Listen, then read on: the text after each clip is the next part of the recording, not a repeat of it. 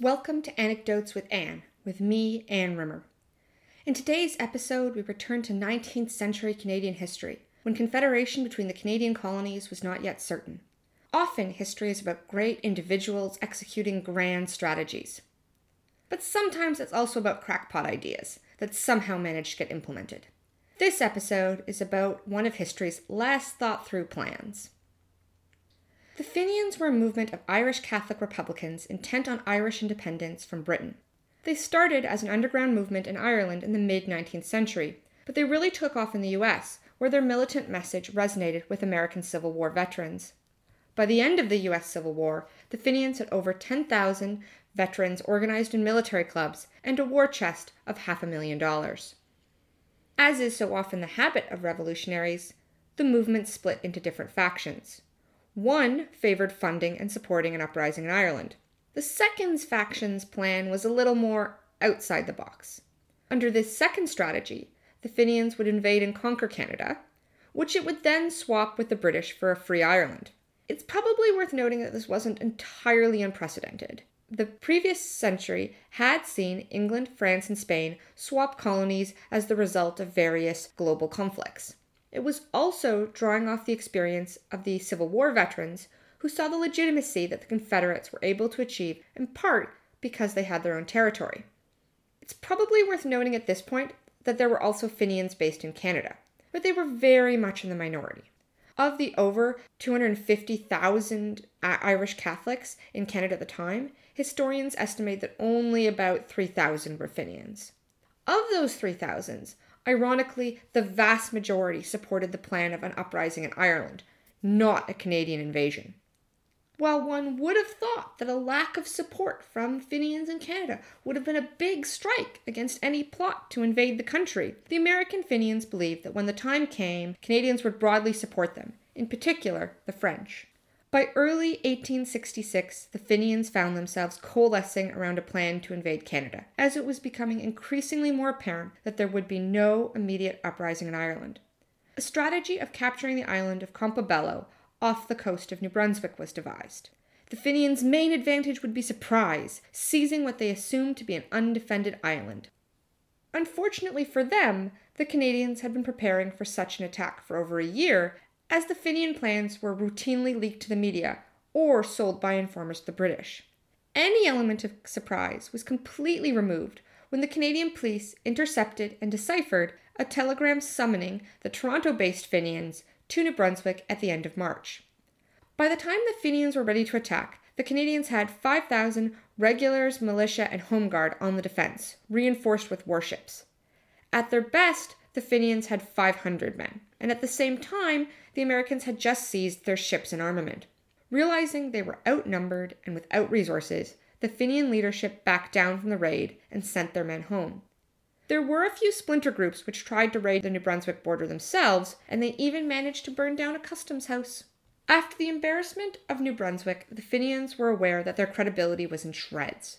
A new strategy was quickly launched, this time to attack Ontario in order to draw forces away from Montreal, which was considered the real prize. Fenians from across the United States were summoned to Buffalo in May of 1866. While one would have thought that the presence of 1,500 Fenians at a border town would have piqued the Canadian government's interest, they were confident that they had crushed the Fenian threat two months earlier. On May 31, 1866, approximately 850 Fenians left Buffalo and crossed the Niagara River into Canada. Their target was the strategically important Welland Canal, but they initially captured the small town of Fort Erie, which, despite its name, doesn't really have military defenses. They marched into an undefended town, cut the telegraph lines, and having considered Phase 1 a success, sat down for breakfast. The first day of the Fenian invasion passed without a battle, simply because there were no Canadian militia within 20 miles of Fort Erie.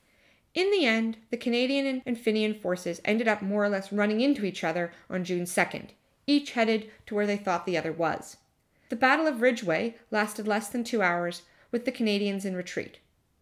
Counterintuitively, it was the Fenians who were the more professional of the two sides, with experienced Civil War veterans, against Canadian volunteers with limited training or experience. Against the odds, the Fenians had their first victory and headed back to Fort Erie, waiting for further reinforcements. At Fort Erie, there was another skirmish with Canadian forces, with the Fenians once again forcing the Canadians into a quick retreat. 24 hours later, though, things were looking more grim for the Fenians in Fort Erie.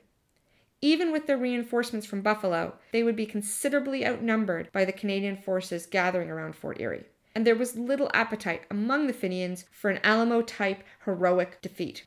Barges started to ferry the Fenians back to the US. And it was these barges, filled with retreating Fenians, that were captured by the Americans, thinking that they were the reinforcements.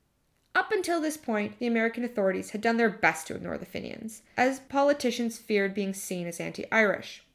But the invasion actually forced the Americans to react, and on June 6 there was a presidential proclamation against the Fenians, and the Americans began to seize the Fenians' armaments, arrest leaders, and even offered to pay for the Fenians to return home from Buffalo.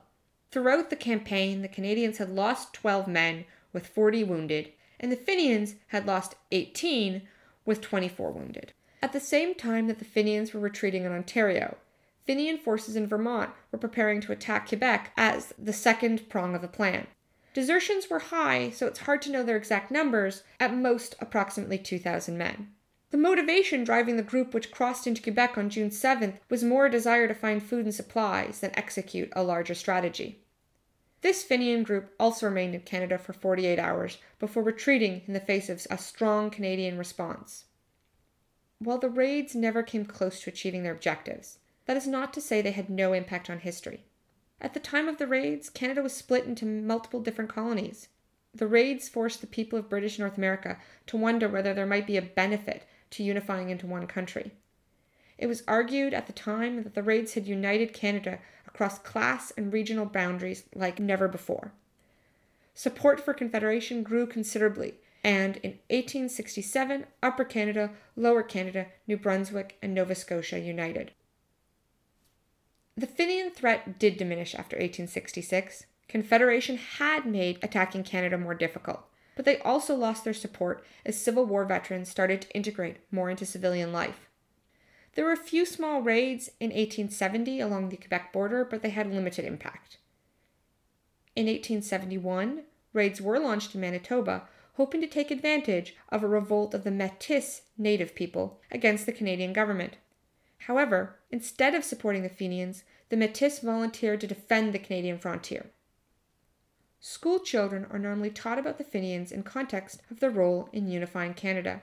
But in a world of NSA spying, their activities take on a new relevance.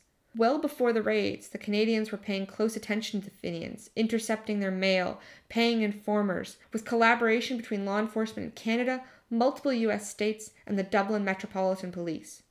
The reaction to the Fenian threat was such that the Upper Canadian government suspended habeas corpus on June 1, 1866. The questions of how to balance security and personal liberty are old ones, and at times during the spring and summer of 1866, governments found themselves guilty of both under and overreacting, illustrating how difficult a balance it is to strike.